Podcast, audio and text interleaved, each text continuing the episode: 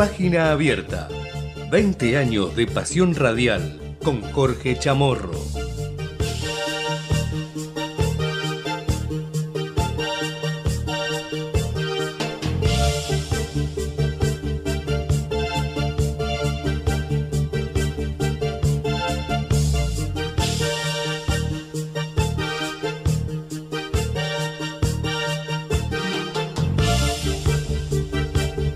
Hola, hola, ¿cómo les va? Muy buenos días, nueva edición de Página Abierta acá en la AM 1220 por aire. Nos podés seguir en todas las redes posibles por ecomedios.com. Y ya estamos en la señal de YouTube, ahí en, en televisión, saliendo para todos ustedes. Día hermoso, se vienen días muy lindos también. 22 grados casi la temperatura y con un, este, un clima agradable en lo climático.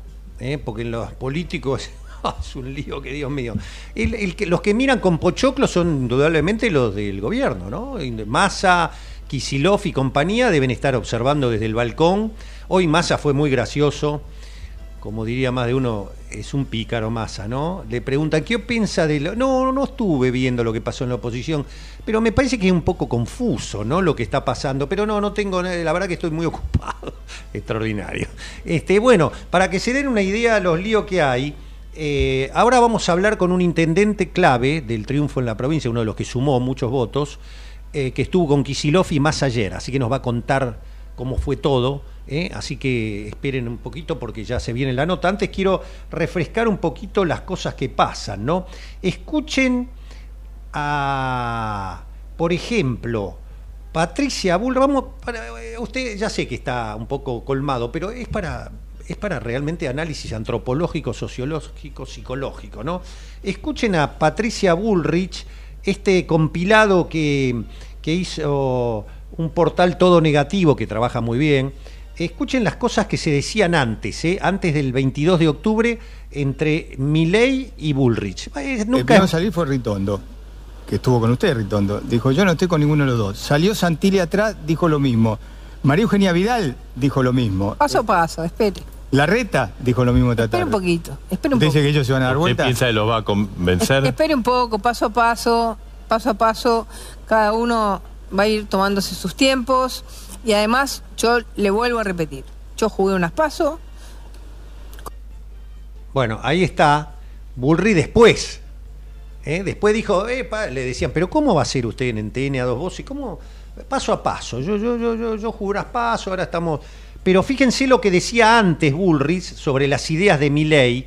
Escuchen eh, lo que pasaba entre ellos. Miren antes. Ratificamos nuestra defensa a ultranza de los valores del cambio y la libertad. Y la libertad. Las ideas de mi ley son malas ideas. Mi ley logró representar ese, cambio. Las ideas de mi ley no se pueden llevar a cabo. Por eso yo le digo a los jóvenes que lo votaron, fíjense, ¿Qué va a pasar con la denuncia penal que usted le hizo a Javier Milei por haberle dicho montonera, tirabomba y asesina? Es parte del acuerdo privado que hemos hecho. eh, ya ni su propio equipo las cree. Nadie puede llevar adelante lo que prometió. Es tremendo, es tremendo. Eh, escuchan, eh, este compilado está buenísimo porque es después y antes. Eh, bueno, forma parte del acuerdo que hicimos, es decir, retirar la denuncia. Lo que pasa es que si es de oficio, ojo con la, denuncia. Si vos eh, denunciás y es un delito de acción pública, la acción sigue. Eh, más allá de que vos ratifiques o no la denuncia. O sea, si vos vas a denunciar, acaban de matar a una persona en la esquina y después te arrepentís, no importa, el fiscal tiene que seguir.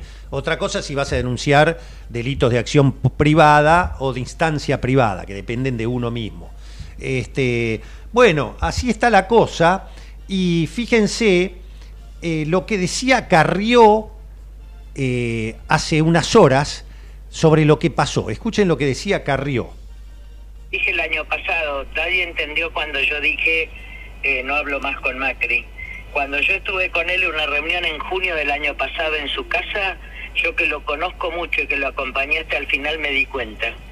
Con su cara, con su zona oscura, me di cuenta, salí y les dije, y después tuve una reunión con él y Patricia, y le dije, yo no soy un juego de naipes en tu juego de bridge, y vi, volví y le dije a Maricela Checoy y a Maxi, lo que va a hacer Macri es desgastar a Horacio, entregarla a Patricia e irse con mi ley. Así que para mí es previsible. Siempre Macri jugó para mi ley y para la destrucción de Juntos por el Cambio. Y la verdad histórica es esa. Y no puede decir que por culpa nuestra no hizo nada. Al contrario, si no era porque yo actué en la reforma jubilatoria que la iba a sacar por decreto, se caía. Si, eh, por ejemplo, eh, vino, vino el golpe de los laboratorios, lo sostuve. Estuve al lado de su derrota, pero su lado oscuro le ganó.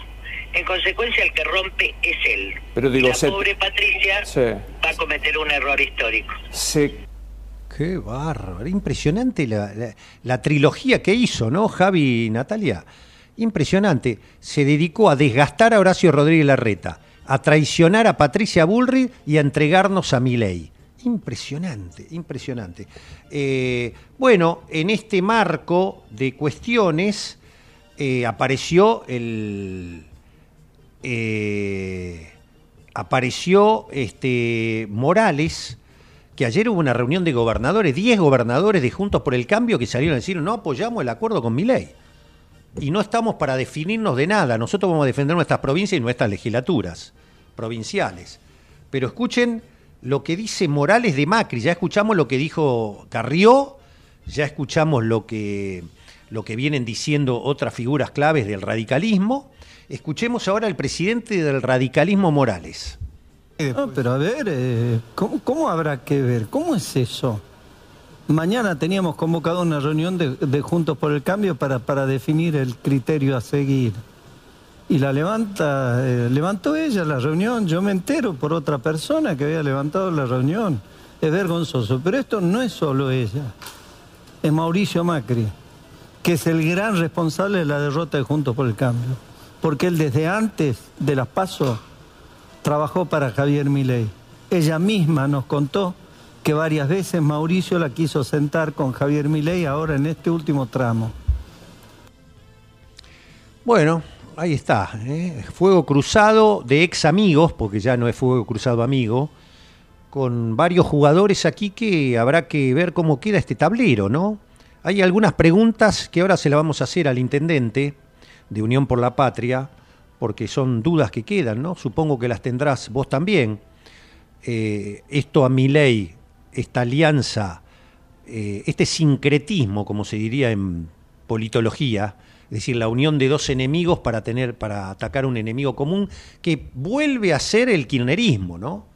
Es una apuesta brava, porque mientras Massa sale a recoger los votos que no tiene, eh, ampliando, invitando a, ministerios futuros a todos los mejores de cualquiera sea el partido, cualquiera sea la ideología, esta gente produce, y acá está el tema, ¿no? Una fuerza centrípeta o una fuerza centrífuga. Están aprendieron un ventilador y, salta para todos lados todo, o consolida. Y esa es una gran duda que hay, ¿no? O sea, consolida únicamente el furioso voto eh, antiperonista, eh, lo que llamarían eh, desde el lado peronista el voto gorila, es decir, se consolida eso o puede sumar algo más. Y esta es una de las grandes dudas que le vamos a preguntar al intendente. Y además, lo que también surge de todo esto, es eh, hasta dónde y cuánto, cuánto se puede estirar en este sincretismo, hasta cuánto se puede estirar en este sincretismo eh, las alianzas, ¿no? Eh, ¿Qué límites hay? Por ejemplo, Raúl Alfonsín decía, el límite es la derecha. ¿Hasta dónde se puede llegar? Bueno, el radicalismo orgánico ya se manifestó ese límite. Bueno, ¿ya me está en línea? Bueno, vamos a charlar de todo esto con él, uno de los intendentes claves en la provincia, en el conurbano, para el triunfo amplio de Kisilov, eh, y que estuvo ayer, la foto se lo ve, está a la derecha de Massa y, y Kisilov, está cinco cinco lugares a la- cerquita de también del jefe de gabinete de asesores de Kisilov.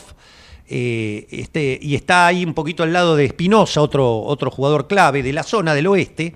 Así que vamos a saludar al intendente de Morón, el doctor Lucas G, que es un gusto. Lucas, ¿cómo le va? Jorge Chamorro, gracias por atenderme. ¿eh? Hola Jorge, un gusto escucharte. ¿Cómo estás vos? Igualmente, igualmente. Bueno, eh, antes de ir a la, a la pirotecnia de la oposición, eh, primero saber qué pasó en esa reunión ayer con Massa, Kisilov, este, qué se habló, porque más de uno dirá, bueno, ya está ganado esto, nos quedamos tranquilos. ¿Qué es lo que hay que esperar, eh, Lucas? No, bueno, es exactamente el, el eje que, que vos planteás, pero con sentido inverso. No, el balance no, no fue ya está ganado, sino hay que sostener la, la, la presencia, la militancia, las gestiones en la calle, porque lo que se viene es tan o más importante que lo que pasó el, el domingo último. Y, y yo coincido, yo no, no, no concibo una gestión de gobierno en los cuatro años que tenemos por delante con, con un presidente como Milei que está planteando entre otras tantas cosas no no tener obra pública. Imagínate a, los- a las gestiones, claro, del conurbano que que nuestra agenda principal tiene que ver con esto, con transformar las condiciones materiales de nuestra ciudad para garantizar derechos, para que la gente viva mejor, eh, sin obra pública, sino subordinado a los caprichos del mercado que te va a hacer la obra que quiere, cuando quiere, en función de la rentabilidad asegurada. Un, un disparate. Entonces, bueno, nada, lo que dijimos es a, a redoblar esfuerzos, porque necesitamos que, que Sergio Massa sea el próximo presidente. ¿Y cómo, cómo están observando con la experiencia, con, con todo lo que ustedes saben? Y qué, porque la, de, de todo esta- este, este marasmo, este aquelarre, uno lo que se pregunta ya a esta altura, lo que pasó ayer, eh, impensado tal vez, entre Milei y Bullrich y sobre todo con Macri a la cabeza, es en todo caso eh, una apuesta que le suma a Milei o por el contrario lo mantiene eh, neutro o perdiendo votos. ¿Ustedes qué evalúan? Que los acuerdos de, dirigentes eh, poca tracción tienen sobre la voluntad de los electores. ¿Qué digo con esto? Que, que la gente, que un sector del voto que logró eh, concitar Burri no lo va a votar a mi ley. No, yo estoy diciendo que sí, que lo va a votar porque evidentemente ahí hay una tendencia de voto antiperonista y antikirchnerista que si era Burrich era había que votar a Burrich porque lo expresaba y si ahora en la oferta quien lo expresa es Milei lo van a votar a Milei me da la sensación que va a pasar más allá de la voluntad de Bullrich. Como no va a pasar más allá de la voluntad de Bullrich, que haya otros sectores que también vieron en ese espacio una opción en las últimas elecciones eh, generales, pero que no necesariamente van a hacer lo que Bullrich diga ahora de cara al balotaje. Entonces hay una sobreestimación de la capacidad de la del pre- predicamento que podemos tener los dirigentes sobre la voluntad de un elector, que está demostrado que definitivamente ya no es así. En algún momento pudo haber ocurrido algo de eso. Hoy tenemos tenemos en un mismo proceso resultados distintos, ¿no? Si no, miremos la foto de qué pasó en la primaria y qué pasó el último domingo. Creerse que alguien puede decir a quién tiene que votar un caudal tan importante de gente, insisto, me parece que es, que es un error. Eh, y yo, bueno, confío en que, que en este clivaje, tal como está hoy Claro. configurado el escenario, haya una voluntad mayoritaria de, de elegir un camino de previsibilidad, de trabajo, de, racionalidad, de respeto a la diversidad, de marco de convivencia democrática, de, asumir que tenemos problemas, porque eso no, no nadie lo deja de asumir, pero no es dinamitando todo, no es prendiendo fuego nada, es generando consensos y con mucho trabajo, sobre todo. Mm. Eh, eh, podemos colegir entonces, eh, Lucas, que eh, el, eh, como venís señalando, lo temerario de ayer de este acuerdo Milei, Macri, Bullrich, eh, va por, sí puede quedar claro que consolida en todo caso ese núcleo furioso antiperonista. Tal vez eso seguro, eso seguro o tampoco eso.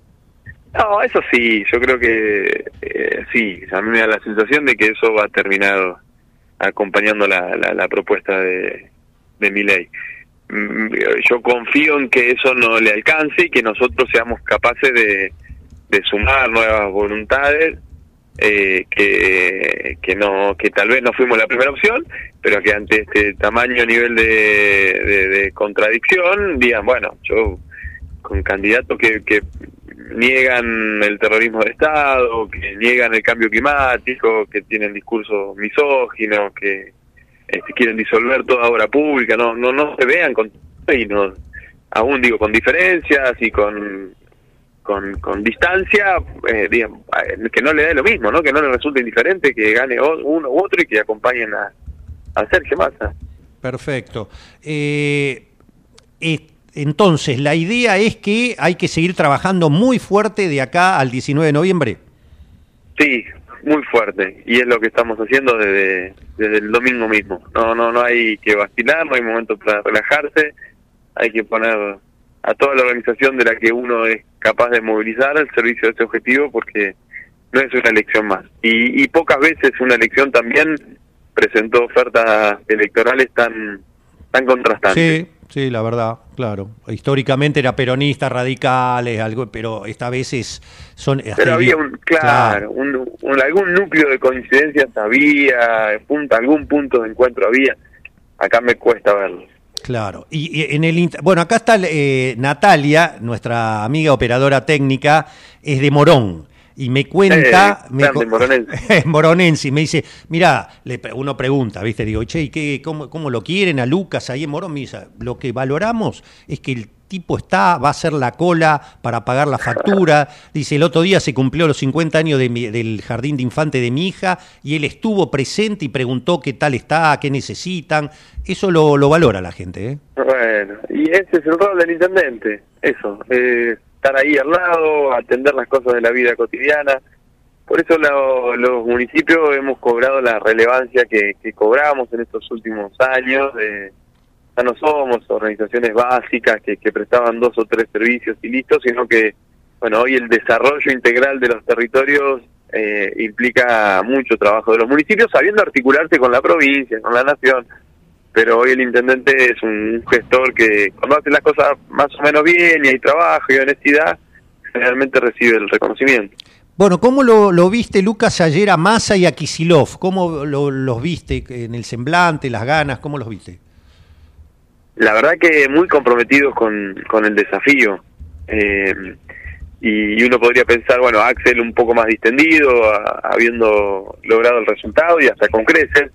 No, lejos de eso. Lo vi al, gobernador tan comprometido como con, su propia gestión este, provincial, porque sabe que también la provincia tiene un gobierno nacional que, que acompañe, le torna un trabajo mucho más engorroso. Entonces, ahí necesitamos eh, que, Sergio, eh, digo, Sergio va a sostener y va a profundizar la coparticipación, está hablando de, de reconocer la provincia de Buenos Aires vía recursos, este, lo que en su momento se le habría quitado, ¿Ah, que sí? que ver Ah. ¿dijo eso? ¿Dijo eso? Y no, no, no, no lo dijo en estos términos, pero él sabe que el, que el, el país está en deuda con la provincia de Buenos Aires eh, a partir de aquella decisión en los 80 de Alfonsín, que, que pudo estar bien intencionada, que era quitarle algunos puntos de coparticipación a la provincia, redistribuirlos entre provincias del interior y de ese modo desalentar la migración del interior hacia el conurbano. Mm. Bueno, la verdad que no, no, no se logró el objetivo porque, no obstante, la provincia perdió los puntos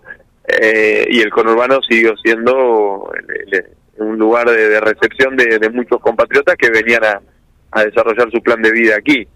Eh, hay que ver cómo finalmente se, se, se lleva adelante ese programa de, de recuperación, de participación en el nivel de, de coparticipación, pero lo que está claro es que hay que ganar, que Sergio tiene que ser presidente, que hay que pensar de qué manera Argentina se inserta en el mundo, un mundo que ofrece oportunidades, Argentina tiene con qué, como dice nuestro eslogan, porque hay liderazgo, hay, hay, hay mucho conocimiento de los resortes del Estado y, y necesitaríamos poder gestar esos cuatro o cinco acuerdos estratégicos, sostenerlos durante el tiempo y yo no tengo duda que, que podemos tener una Argentina próspera. En las dos últimas y ya liberarlo porque el intendente está a full siempre. Eh, en este momento Massa está con los gobernadores. eh, seguramente también se garantizará la provisión y la continuidad de la obra pública, algo clave para ustedes también, ¿no?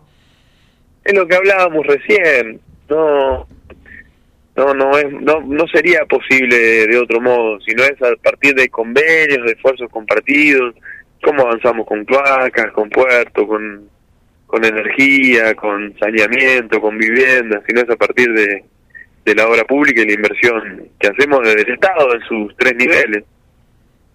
Esa no es la platita de todo, no es plan platita eso. El plan platita tendría que ser todo el año, todo el tiempo, porque me parece que el desafío que tenemos es la, la distribución de los recursos. Argentina es un país de desarrollo medio, pero que tiene profundas inequidades en su interior. ¿no? Tenemos zonas muy, muy prósperas con provisión de, servicios de primer nivel y tenemos otras zonas que, que nos hablan de postergaciones y asignaturas pendientes. Bueno, para que esa situación de postergación se revierta hace falta recursos y un Estado que invierta. Buah, esto para un Milley es eh, más o menos, eh, bueno, a propósito de lo que cita Mal Venegas Lynch, es entrar en el séptimo capítulo del infierno, porque para ellos es eh, cada uno debe arreglarse como Claro. puede y no hay por qué redistribuir nada, ¿no? Claro, bueno. Eh, eso suponiendo que hubiese igualdad de oportunidades, eh, uno podría decir, bueno, conforme a su propio talento y esfuerzo, accede a una posición determinada. Lo que no hay es igualdad de oportunidades, ¿no? Porque Claro. si no, ¿cómo le explico yo a un, a un chico que nace en un marco de, de desamor, en un barrio humilde, carente de servicios, que abandona la escuela primaria porque tiene que salir a trabajar para ayudar a la mamá que está sola, a mantener sus otros hermanos? ¿Cómo le hablo de igualdad de oportunidades? ¿Por qué no llegó a ser ingeniero? Eh, bueno, eh, hay que mm, trabajar para que esa igualdad de oportunidades tantas veces declamada efectivamente sea una realidad. La última, Lucas, eh, le estamos hablando con el intendente de Morón, eh, ¿están confiados en que por lo menos la diferencia se puede mantener de acá al 19 de octubre con Milei? Sí, sí, confiamos que fruto del trabajo se puede se puede lograr, pero no hay que relajarse, que es una elección difícil y, y que hay que hacer todo cuanto esté a nuestro alcance para lograr ese objetivo. Intendente, gracias por habernos atendido en un día clave, eh, muy amable. eh. Gracias a ustedes por el espacio y un cariño ahí a nuestra moronense. Ay, saluda. Gracias, Lucas, gracias, muy amable. eh. Chao, chao. Muy bien, el intendente de Morón, el del doctor Lucas G, que fue reelecto por gran cantidad de votos y que estuvo ayer en la reunión Massa Kisilov. Y el balance, ¿eh? no hay nada ganado ayer en la reunión, se dijo esto, y hay que sostener la militancia y la calle para defender la redistribución del ingreso. Hoy te imaginás, esto lo llegás a decir ahí en el núcleo duro de Macri, Milei y Bullrich, salís eyectado. Muy bien, Nati, llegamos y 30, cumplimos perfecto, vamos con toda la tanda.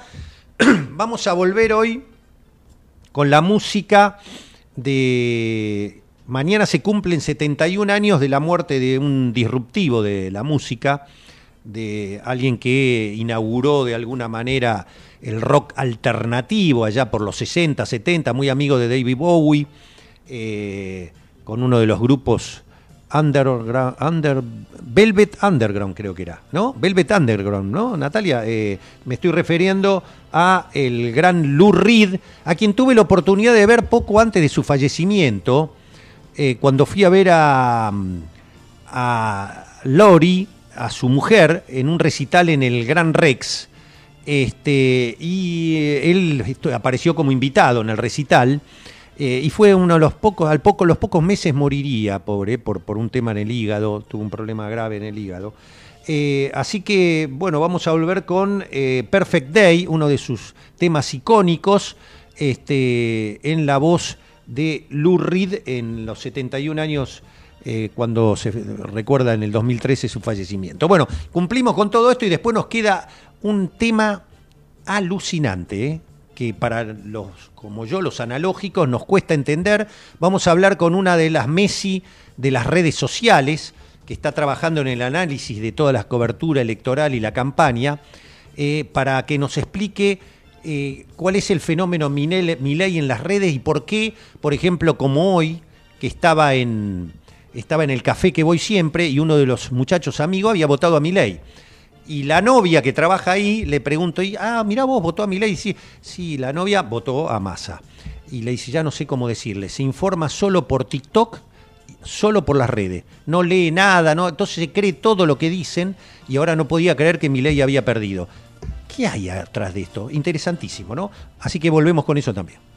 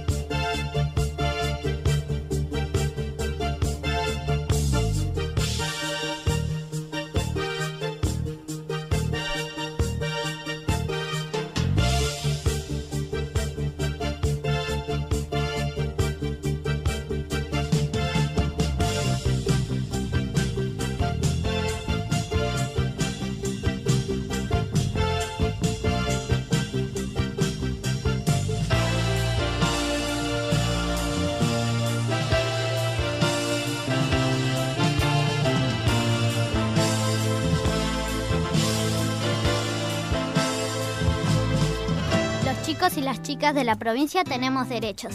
A que nos cuiden, a jugar y a que nos escuchen. A que cada uno sea como quiera ser.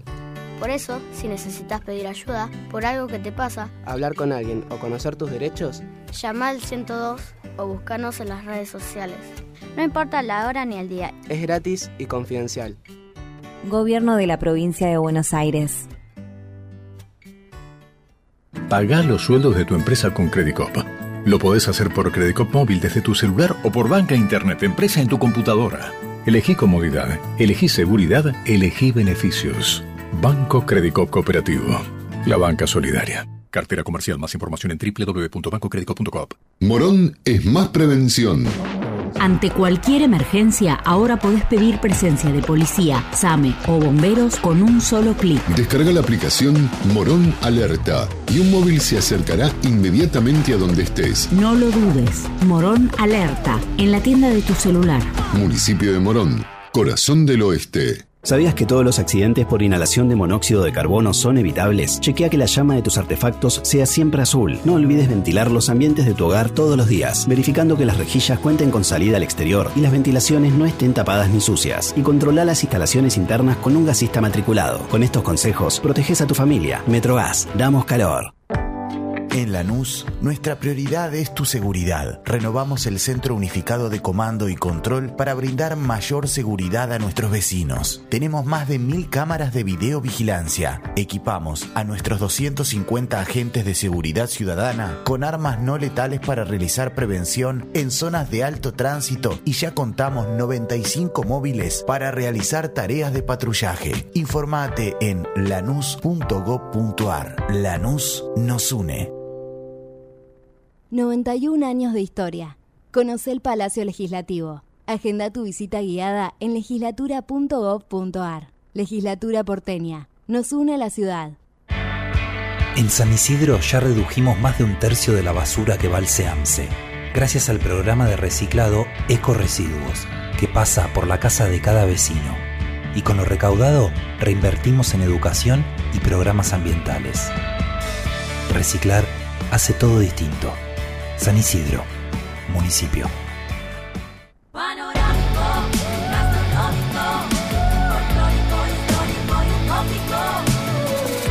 Córdoba siempre mágica. Verano fantástico. Córdoba, verano 2023-2024. Desde el Banco Provincia queremos rendirle cuentas a los 17 millones de accionistas, que es básicamente toda la gente de la provincia, para contarles que estos últimos años tuvimos resultados muy positivos. Por eso vamos a desglosar uno por uno esos resultados. Número 1. Invertimos 72 mil millones de pesos en beneficios. ¡La burro! Número 2. El 60% de los préstamos que dio el banco. Me duermo. Hmm, tienes razón. Por suerte hicimos la web. Entra a www.17millones.com.ar y ahí encontrarás todo lo que el Banco Provincia hizo por sus 17 millones de accionistas. Banco Provincia, derecho al futuro. ¡Sí, al futuro!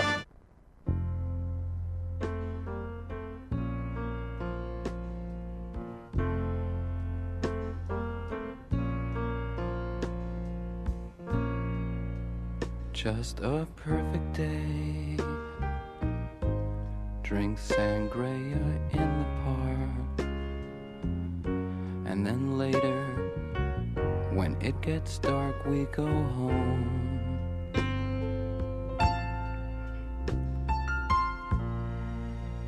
Just a perfect day. Feed animals in the zoo. Then later, a movie too, and then home.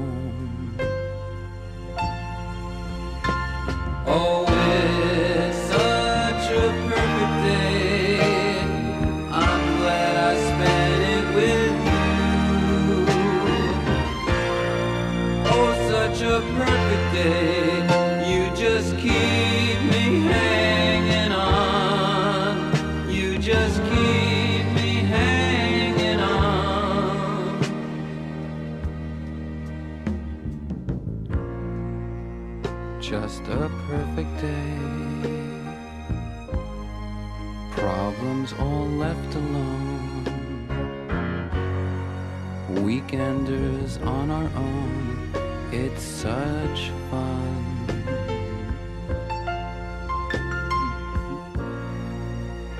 Just a perfect day. You made me forget myself.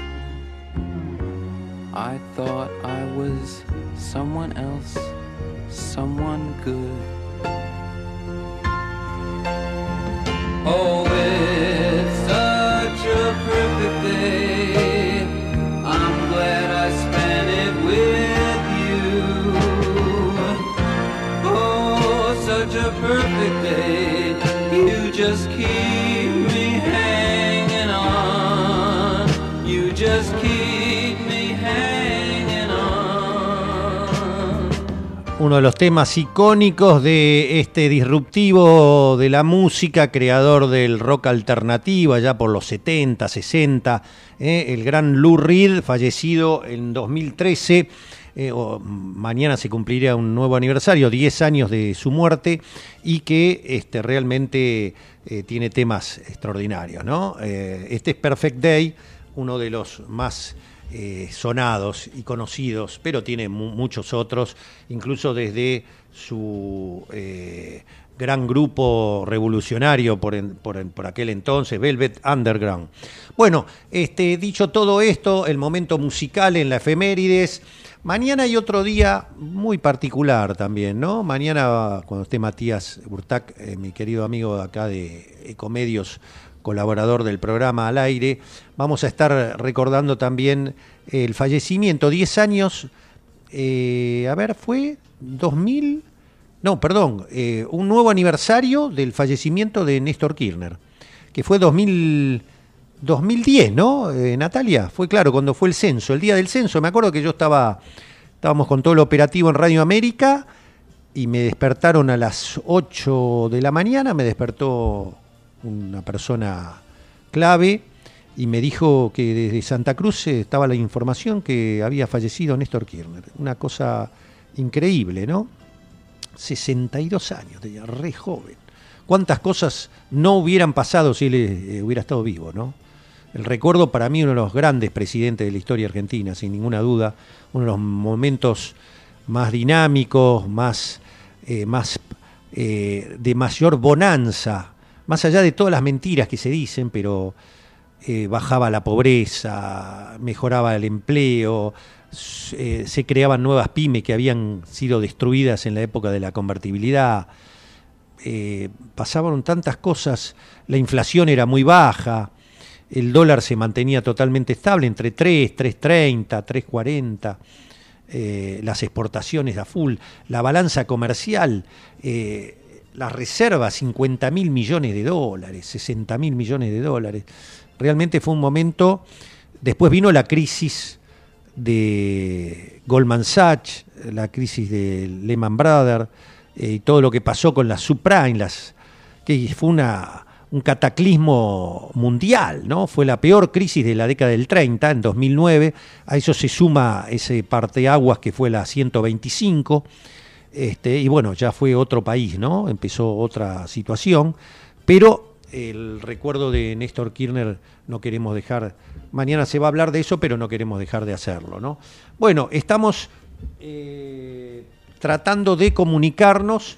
Vamos a ir eh, introduciendo la nota eh, con la Messi de la Messi de las redes sociales, escuchen lo que dice un periodista español en España sobre eh, el tema de las elecciones acá en la Argentina y cómo a ellos les preocupa este tema. Escuchen a este periodista español. Nati, ¿lo tenés ahí? ¿Lo pido? Si no, decime. Ahí va, escúchenlo. Hoy en la primera vuelta argentina se ha librado, al menos momentáneamente, de un presidente anarcocapitalista que apoya la venta de órganos y habla con su perro a través de un medium. De esto se ha librado Argentina. Un tipo surgido al calor de la excentricidad televisiva, un claro producto mediático que se muestra ante el mundo y de forma desvergonzada como un lunático incapaz de gestionar ni su propia comunidad de vecinos, pero que se postula a la presidencia y se coloca con la oportunidad de salir victorioso en una segunda vuelta. Argentina se libra, al menos de momento, de ser el campo de de una teoría política fundamentalista del mercado y aupada al calor de youtubers y generadores de opinión acostumbrados a las bebidas energéticas, la misoginia y la evasión fiscal. Y aunque siempre es buen momento para celebrar, no nos confiemos, porque la memez siempre es fácil que se imponga cuando la izquierda no da la suficiente importancia a la disputa ideológica en el submundo de Internet o en los lugares de combate político más importantes de nuestra década, como es el audiovisual y las nuevas plataformas digitales. Si hoy un imbécil como Milei puede llegar a ser presidente, quizás sea necesario más que nunca pensarlo todo.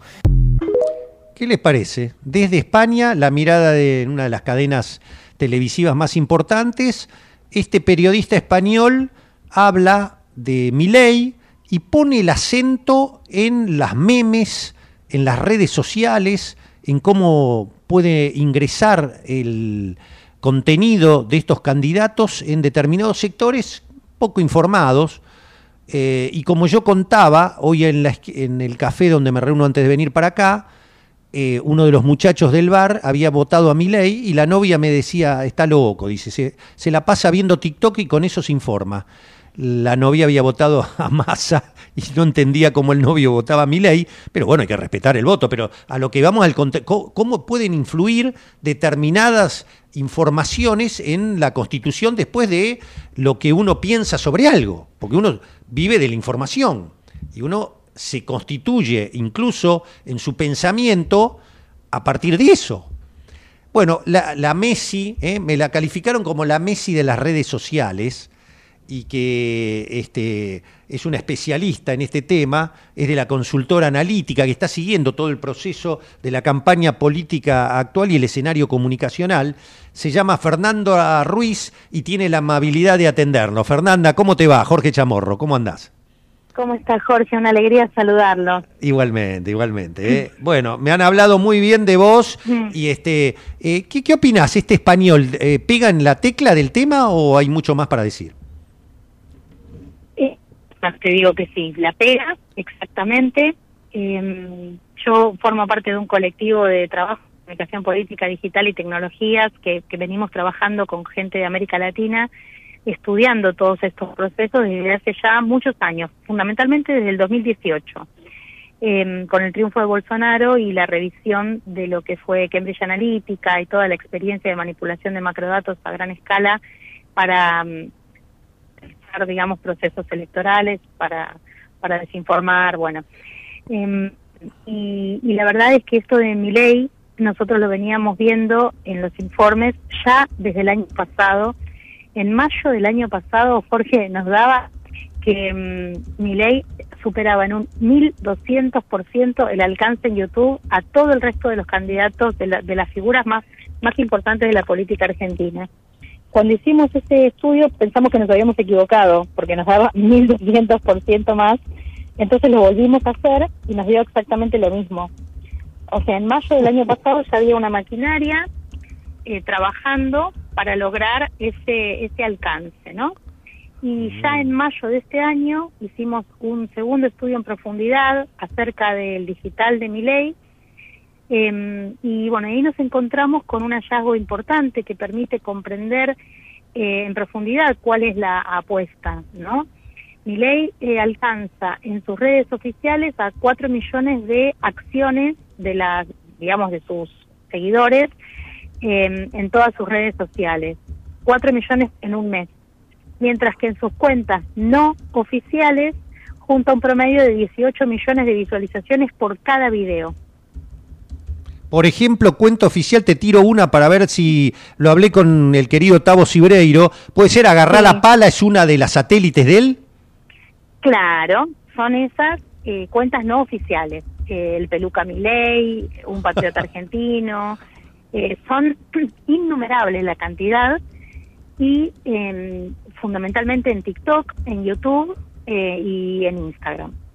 ¿Por Y- qué? Porque son las plataformas en las cuales más está presente la, la juventud. Perdón, Fer, entonces, en las redes de él propias 4 millones y en las no En las oficiales, oficiales. ¿cuántas? ¿Cuánto suma? Por- y en cada video 18 millones de visualizaciones, 15 millones, 20 millones, Qué por va. cada video, por cada plataforma. Con lo cual, eh, esto eh, es importante entender eh, por qué es esta diferencia. Porque en las redes oficiales, los candidatos a presidentes en todo el mundo están eh, regidos con protocolos de transparencia que ponen las plataformas de mercado, ¿no? Como por ejemplo Meta, que regula Facebook y Instagram, Google, que regula YouTube, y el propio TikTok.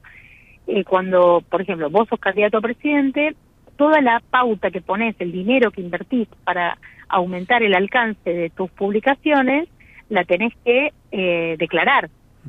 Entonces Claro. hay una, una solapa donde ah, se habla de transparencia y vos podés ver cuánto dinero invirtió cada candidato a presidente en cada en qué publicaciones, ¿no? Sí, sí, En cambio, en las cuentas no oficiales vos no tenés que dar cuenta de la plata que invertís. Ah, qué interesante. Entonces, ahí cuando cuando hay un montón de, de personas bien intencionadas que creen que en realidad Milei tiene una militancia que se llama orgánica, quiere decir en digital una militancia genuina, de personas que, eh, por supuesto que las tiene, no es que no los tenga, eh, pero el volumen que él alcanzó no es de ninguna manera explicable a la luz de un grupo de jóvenes que hacen videos para mi ley. En realidad hay una enorme estructura de financiamiento internacional. Nosotros en el estudio que hacemos entendemos por qué es una estructura internacionalizada de capitales especulativos eh, de lo que Cristina en 2011 denominó el anarcocapitalismo financiero internacional, esto de BlackRock, que es el tercer capital en el mundo después de China, Estados Unidos y BlackRock, ¿no? Ya al nivel de los países, ¿no? Sí, sí, sí. Entonces, esos esos capitales especulativos necesitan que en nuestros países justamente no haya un país, no haya una nación, Claro. no haya Libre reglas, circulación no haya- del dólar en todos lados. No, no me vengan con cosas raras, claro. Exactamente, nada de soberanía, nada de eh, identidades culturales, nada de eh, organizaciones populares como los sindicatos que vienen a reclamar cosas ridículas. Entonces, para, para que no haya eh, justamente un país soberano, eh, financian proyectos que vienen a devastar los, digamos, las organi- la organización de un país, ¿no? Eh, Claro. Entonces, así sí se puede entender la expansión descomunal de Milei que hace que el mozo del café donde vos Tal vas a comprar eh, vote a Milei porque recibe contenidos editados que lo hacen ver a él como alguien asertivo, no dubitativo. Cuando él se expresa naturalmente, eh, usa muletillas todo el tiempo, tarda mucho en configurar una idea. Sin embargo, con el modo de edición que le hacen para estos videos, aparece como alguien impecable, asertivo, que sabe lo que quiere, que dice, bueno, Qué interesante Eh, es esto, porque es verdad, cuando va a los reportajes y lo ponen nervioso, empieza a dubitar, ¿viste? Y se traba, se traba, y no... digamos, o sea, o sea, digamos. tal, viste, o sea, digamos, digamos, y no se, no se entiende bien lo que quiere decir. Ahora, eh, por ejemplo, es cierto que cuando él va a un debate, eh, lo que hace prácticamente él no le importa, porque su público en general tal vez ese debate no lo vea, sino que está hablándole al TikTok que están preparando estas redes. Yo no diría que no le importa. Claro. Eh, diría que no es su prioridad, pero también prioridad. a- al entender el esquema mediático tenemos que entender que la televisión hizo mucho por Milei y que la estrategia fue porque daba rating. Entonces, el tipo convertía en un show, eh, mira, hay un análisis acerca de Donald Trump y su ingreso a la política que si le cambias el nombre por Javier Milei es la, la misma explicación, porque esto eh, es toda una, una estrategia eh, cuyo máximo referente es Steve Bannon, Eh, es una estrategia a nivel global eh, que pretende instalar este tipo de eh, liderazgos mesiánicos eh, como Bolsonaro, como Vox en España, como Kass en Chile, como Hernández en Colombia y como Milei en Argentina, ¿no? Eh, al, al entender uno eso entiende que la televisión es, hace un efecto de pinzas con el manejo de las redes sociales. O sea, no es, no es ingenuo. Claro, le llega gente como yo. Por el lado de la televisión le, gente, le, le llega gente como yo. ¿Puede Y ser? gente de nuestra edad, exactamente, Claro. que miramos televisión de aire todavía. Claro, claro. Y decime, Em, Fer, eh, en la perspectiva de ustedes desde el campo nacional y popular, ¿cómo se combate eso? Acá hay un tema clave, ¿no? Desde el campo Bueno, nacional, ¿cómo lo combatís? Esto es una, es quizá la mejor noticia que tenemos para dar, ¿no? Es que mm, en los procesos políticos del campo popular en todo el continente hay un potencial eh, inconmensurable de creatividad colectiva, de organización, de mm, trabajo colaborativo, desde el desarrollo del software, como es el software libre y las tecnologías, hasta la creatividad. Ustedes fíjense lo que pasó desde las PASO hasta la primera vuelta con la creatividad colectiva del campo popular en las redes sociales. Los memes, la fábrica de jingles, Sí, sí. los, eh, bueno, los, los sindicatos trabajando, comunicando en digital y en redes de mensajería en las cuales se organizan los delegados con sus representados en los sindicatos en todo el país. Eh, si fuera, la hegemonía nunca es completa, ¿no? Sí, sí. Eh, si hubiera sido así, eh, Macri hubiera ganado en 2019 con los 45 mil millones de dólares que le prestó el Fondo Monetario para que gane esa elección y la perdió. Y Evo Morales no hubiera podido recuperar la democracia en un año porque fíjate que cuando dan el golpe de Estado, este mismo sector del que veníamos hablando a nivel global, crean 68 mil cuentas de Twitter en 24 horas para apoyar el golpe de Estado. Ah. Y sin embargo, o sea, con un poder gigante, eh, cuyas IP de creación de los bots estaban en Estados Unidos y pertenecían a, a ex funcionarios de la CIA, por ejemplo. Em, entonces, uno puede ver los hilos, ¿no? De todos esos O armados. sea, el campo embargo, no- popular, eh, con ustedes acá trabajando en Latinoamérica y en la Argentina, por ejemplo, analítica, eh, ha generado los anticuerpos para que no se la lleven de arriba, que no les sea tan fácil. Es una es todavía una cosa muy incipiente en relación a lo que podría ser. Eh, Nosotros eh, ese colectivo del que formo parte que se llama Mueve, Mueve Argentina, Mueve América Latina, lo que venimos haciendo es participando en los procesos de politicidad de la territorialidad digital y trayendo todas las identidades culturales, la potencia estética de los pueblos. Fíjate lo que es, el español habla de la lo audiovisual. Argentina es un faro para toda América Latina en la creatividad y la calidad audiovisual, como lo es Canal Encuentro, como lo es el cine documental de la Argentina. Entonces, toda esa eh, ese potencial gigante de pueblos con palabra propia, decimos nosotros, ¿no? Todos somos pueblos con palabra propia, no hace falta que yo te diga a vos qué decir en tus redes sobre la educación pública, porque lo sentís en tu alma, en tu historia. Eh, no, no hace falta que venga claro. alguien a, a- a decirte Ahí, claro. tenés que poner en Instagram. Claro, ahí toca valores este, sempiternos que ya ahí no hay más, no hay TikTok que valga, ¿no? Claro. Lo que sí nos falta el, eh, son dos cosas. En primer lugar, comprender nosotros como pueblos que la territorialidad digital es un espacio más de lucha política, de batalla cultural, que tenemos que expandirnos necesariamente a esa territorialidad. Por supuesto, nunca abandonar la territorialidad física de nuestras luchas no históricas, las calles, los sindicatos, las universidades, las unidades básicas, en fin, todos los modos de organización popular en el territorio físico, pero que es imprescindible desembarcar también en el territorio digital, porque vos al principio hablabas de la información a partir de la cual uno elige el, a quién votar. Y la verdad es que últimamente no es solamente Mm. un proceso de información, es un proceso emocional. Ah, mira vos, mira vos. Esa virulencia de mi ley empatiza con la virulencia que sentimos por la injusticia, Claro, el por que la está harto de todo, el que está harto por el de todo. dolor. claro.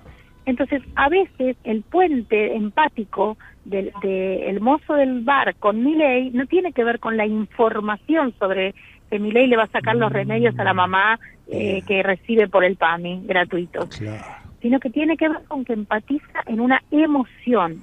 Que es la, el eso- hartazgo, el te- ya no bancarse más a lo que él considera el curro de la política. Por eso lo de la casta pegó, esa fue un buen punto de mi ley, claro. Exactamente, exactamente. Por eso es tan importante entender que ahí hay una disputa muy, muy fuerte. Tenemos que entrar a darla de modo orgánico. Perdón, eh, Fer, organizadamente. Te quiero Sí. aprovechar porque me quedan dos minutos. Y, entonces, ¿cuál es el mensaje para entrarle a eso? Porque si decimos el punto de la casta es bueno, hay que demostrar que en realidad él es no solo la casta, sino es el pasado peor de la Argentina desde Martínez de O para acá. Exactamente, no es solamente, eh, exactamente, vos decís, Jorge, Em, hay que articular los procesos, hay que comprender la dimensión política del territorio digital, hay que desembarcar eh, entendiendo la politicidad necesaria de ese territorio y la creatividad y las narrativas propias de ese territorio. Y también necesitamos que nuestros referentes políticos comprendan esa, la magnitud y la urgencia. ¿Y lo comprenden? de esa- es, es difícil, es algo difícil en todo el continente, ¿eh? no Ah. solamente acá. Es algo difícil porque culturalmente Claro. les resulta muy difícil de apropiarse Claro. ese territorio como un territorio de disputa simbólica, estética, emocional, Puede ser, eh, Fer, eh. Me quedan 30, se- 10, ya estoy terminando el programa, pero puede ser que esa idea histórica de, de- de los sectores progresistas, eh, la verdad es objetiva, la tenemos nosotros y tarde o temprano se impone. Tenemos que poder superar y trascender eso. Claro, tal cual. Así que bastón de mariscal en las calles y en las redes. Clarito como el agua. Excelente final. Quedamos en contacto permanente porque de acá al 19 puede pasar cualquier cosa. Hay así mucho que para hacer, mucho mucho para hacer. Te vuelvo a llamar en una o dos semanas, ¿puede ser? Un abrazo enorme para la comunidad de la radio y a vos, Jorge. Gracias. Fernanda. Muy, muy, muy esclarecedor. ¿eh? Bueno, Fernanda Ruiz, ¿eh? especialista en redes sociales de la consultora analítica, trabaja en el escenario comunicacional, en la campaña política en todo el continente y acá en la Argentina. Y la clave es esa, ¿eh? mostrar la mentira ¿eh? sobre cosas que están muy inteligentemente hechas y viste lo que dijo, ¿no? Eso de los, ne- los chicos jóvenes que dan, le dan una mano a mi ley, hay millones de dólares atrás de monstruos de las finanzas internacionales como BlackRock detrás de esto, ¿eh?